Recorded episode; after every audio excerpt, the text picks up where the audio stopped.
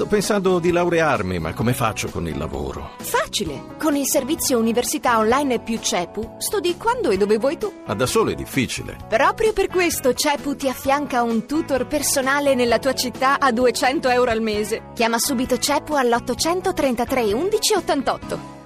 E allora per parlare di quello che è successo in Mali, per cercare di capire chi c'è dietro e perché è stato colpito proprio questo paese, abbiamo in linea Guido Limpio, inviato del Corriere della Sera a Washington. Guido, buonasera.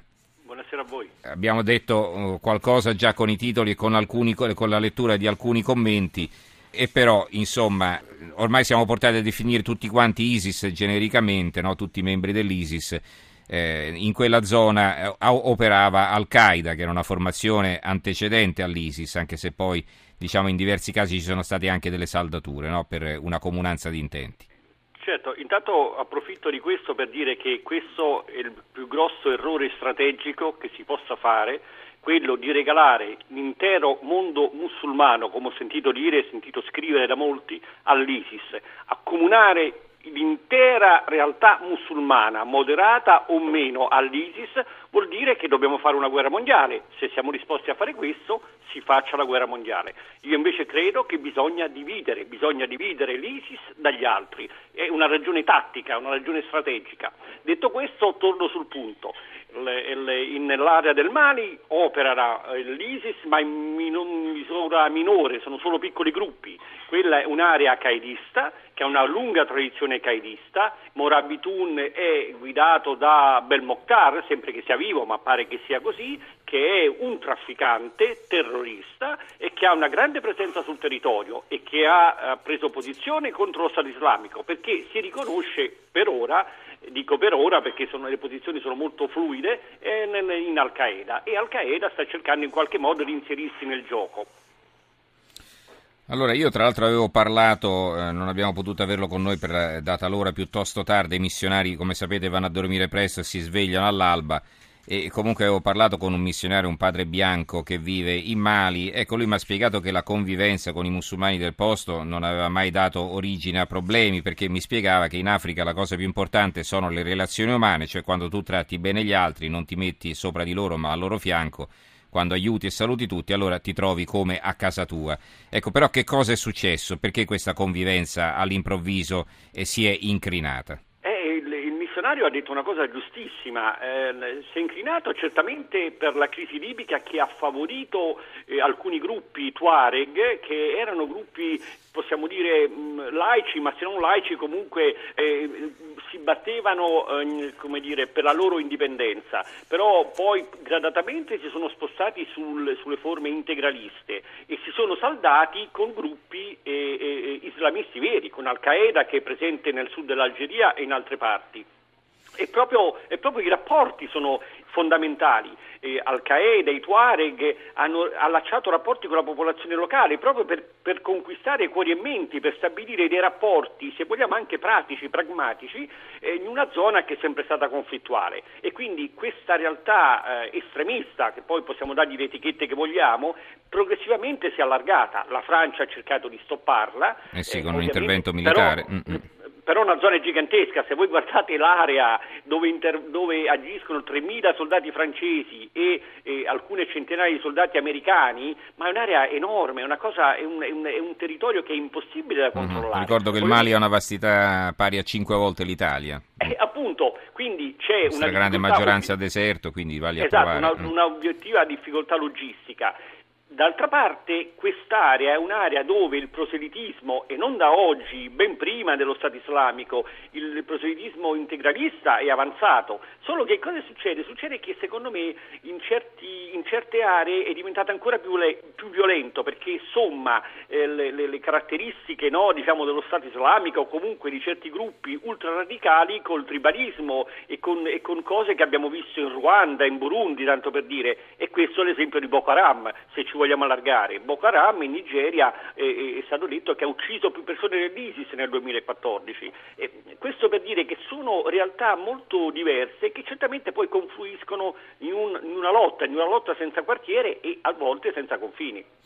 Ecco, per quanto riguarda eh, Al-Qaeda del Maghreb eh, o questi, questi Tuareg che poi sono stati, eh, diciamo, reclutati no, da, dal Murabitun. Che cosa si può dire? Cioè, si tratta di gruppi che, sta, che stanno ognuno per conto proprio o si sta andando verso una saldatura di tutte queste fazioni? No, la saldatura no perché, perché almeno magari può essere smentito, ma la saldatura è difficile per la stessa ragione che dicevo prima dell'estensione del territorio. Al-Qaeda nel, nel, Maghreb ha subito varie scissioni, lo stesso Belmokhtar ne faceva parte, poi si è staccato perché lui vuole essere autonomo per varie ragioni. Mm, altre brigate si sono unite allo Stato islamico, altre si sono come dire, riunite e distaccate di nuovo, quindi c'è una serie di capi e c'è una specie di, specie di signori della guerra guerra islamisti che cercano di mantenere una loro influenza, però è una realtà molto fluida, da qui anche la difficoltà poi di dire ma chi è stato a fare l'attacco? Eh, stamattina si è lungo discusso se erano i Tuareg islamisti di Ansar Eddine o se era Morabitun, poi alla fine Morabitun ha rivendicato dicendo però l'ho fatto assieme al Qaeda, questo vi dà l'idea, no? Di un meccanismo che qualcuno ha definito con un esempio secondo me abbastanza eh, così, eh, giusto, è, è, un po' la psicologia del fratello più vecchio e il fratello più giovane. Al-Qaeda è il fratello più vecchio che muove secondo, così, con dei criteri più lenti, il fratello più giovane è lo Stato islamico che brucia le tappe, come abbiamo visto a Parigi, con preparazione ridotta ma importante il risultato. Il risultato è quello di fare molte vittime. E poi l'ISIS ha conquistato già una zona piuttosto importante della Libia, insomma, intorno a Sirte, quindi ce lo abbiamo anche alle porte di casa in definitiva.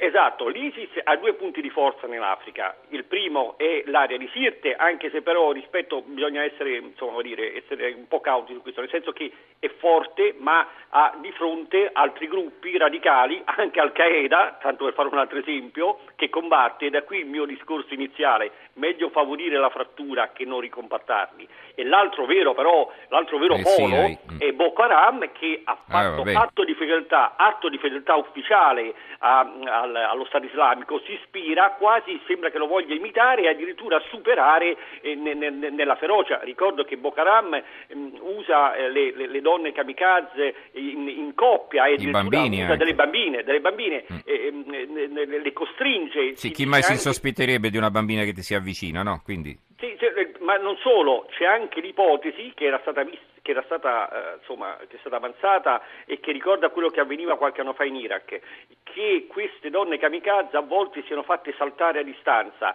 Zarqawi lo faceva quando non si era sicuri che il terrorista fosse, come dire, abbastanza eh, coraggioso da suicidarsi. Esatto. Eh. E allora tu ti inventi questo sistema crudele e, e quindi, ma Boko Haram, eh, come dire, purtroppo in, nella serie di stragi, massacri, uccisioni, Boko Haram è passato un po' in secondo piano, ma non c'è giorno, non c'è settimana che non compie una strage, eh, eh. stragi terribili. Ci siamo dimenticati delle ragazze prese in ostaggio, che fine hanno fatto? Certo, Nessuno certo. ne parla più, eh, ma anche queste sono vittime.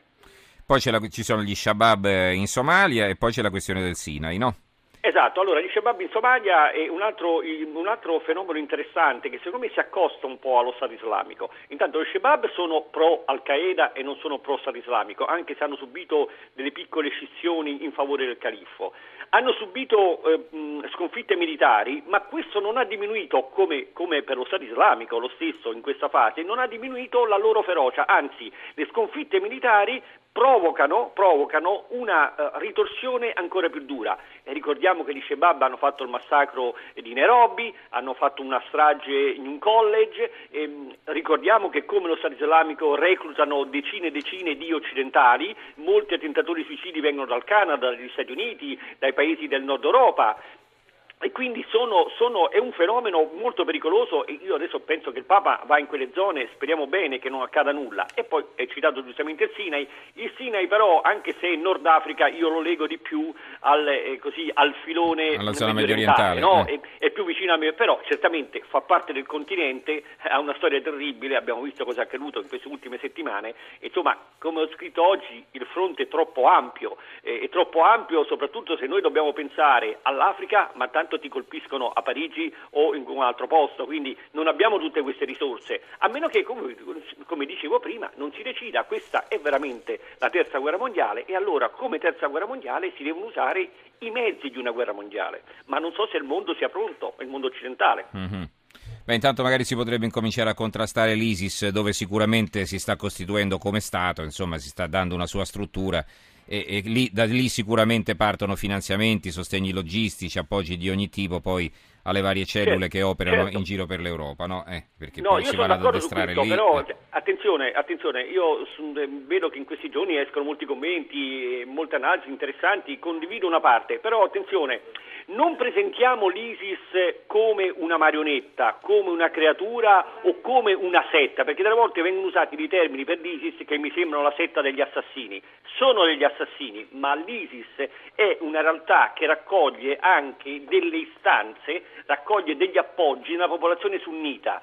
Se non, va, se non, si pensa al dopo, noi possiamo anche sconfiggere l'ISIS e dopo l'ISIS, dopo due anni, uscirà un'altra uh, sigla, perché quello che è successo. Petreus in Iraq aveva ridimensionato Al-Qaeda. Poi che cosa è accaduto? Il governo iracheno, con la complicità dell'Iran, ha sistematicamente perseguitato i sunniti e i sunniti che avevano aiutato gli americani a sconfiggere Al-Qaeda sono passati con l'ISIS. È nato lo Stato islamico e lo Stato islamico che cos'è? È la fusione tra i reduci di Saddam e i qaedisti. Quindi che cosa sia? E rappresenta comunque la realtà. Allora lo sconfiggiamo, però dobbiamo pensare anche al dopo e il dopo è il vero problema. Le battaglie si vincono e poi il fatto che la guerra deve trovare un, una soluzione politica e io oggi questa soluzione politica non la vedo se le parti coinvolte non l'accettano.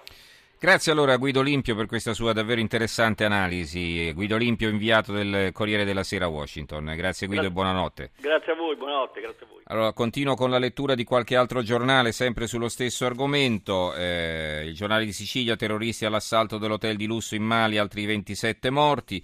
Il commento di eh, Marco Romano, ora servono parole chiare, non è guerra questa, eh, e questo è il titolo del suo pezzo. Il foglio, l'attacco islamista in Mali riapre fro- un fronte di guerra per la Francia di Hollande, l'osservatore romano attacco jihadista nella capitale del Mali, l'eco di, Bo- l'eco di Bergamo, io ho scampato alla strage, un bergamasco dovevo alloggiare in quell'hotel, quindi c'è la testimonianza di questa persona che in realtà non è che sia, si sia salvato dal massacro, dalla strage, ma proprio non c'era nell'albergo, quindi va bene. E poi la provincia di Lecco, migliore il missionario lecchese in Bangladesh, non credono all'ISIS. E adesso sentite un po' perché non ci credono all'ISIS, invece a cosa credono. Allora, 11 arresti, la pista politica interna come finora unica spiegazione all'attentato a padre Piero Parolari. Se non è una smentita della pista islamica poco ci manca, ieri dopo che l'ISIS aveva rivendicato in maniera credibile il ferimento del padre del Pino lecchese è arrivata la notizia che il ministro bengalese a Saduzaman Khan Kamal al termine della visita al sacerdote di Lecco in convalescenza presso il Combined Military ha affermato non vi rendete conto perché avvengono questi incidenti? Ascoltate bene, eh? sono in corso processi a imputati di crimini di guerra e questo apre spazi per complotti locali e stranieri per destabilizzare il nostro paese. Quindi questi grandi complotti eh, locali e stranieri per destabilizzare il paese che fanno? Eh, sparano a un missionario del Pime. Eh, questa, questa sarebbe la spiegazione politica intelligente di questo ministro. Intanto dalla famiglia si apprende che le cure procedono bene nell'ospedale militare di Dacca, padre Piero risponde bene ed è sereno, ci vuole tempo e pazienza, nell'immediato però non è in previsione alcun trasferimento in Italia, troppe le ferite, troppo dolorose in questa fase per pensare a un lungo viaggio aereo per farlo curare nel nostro paese.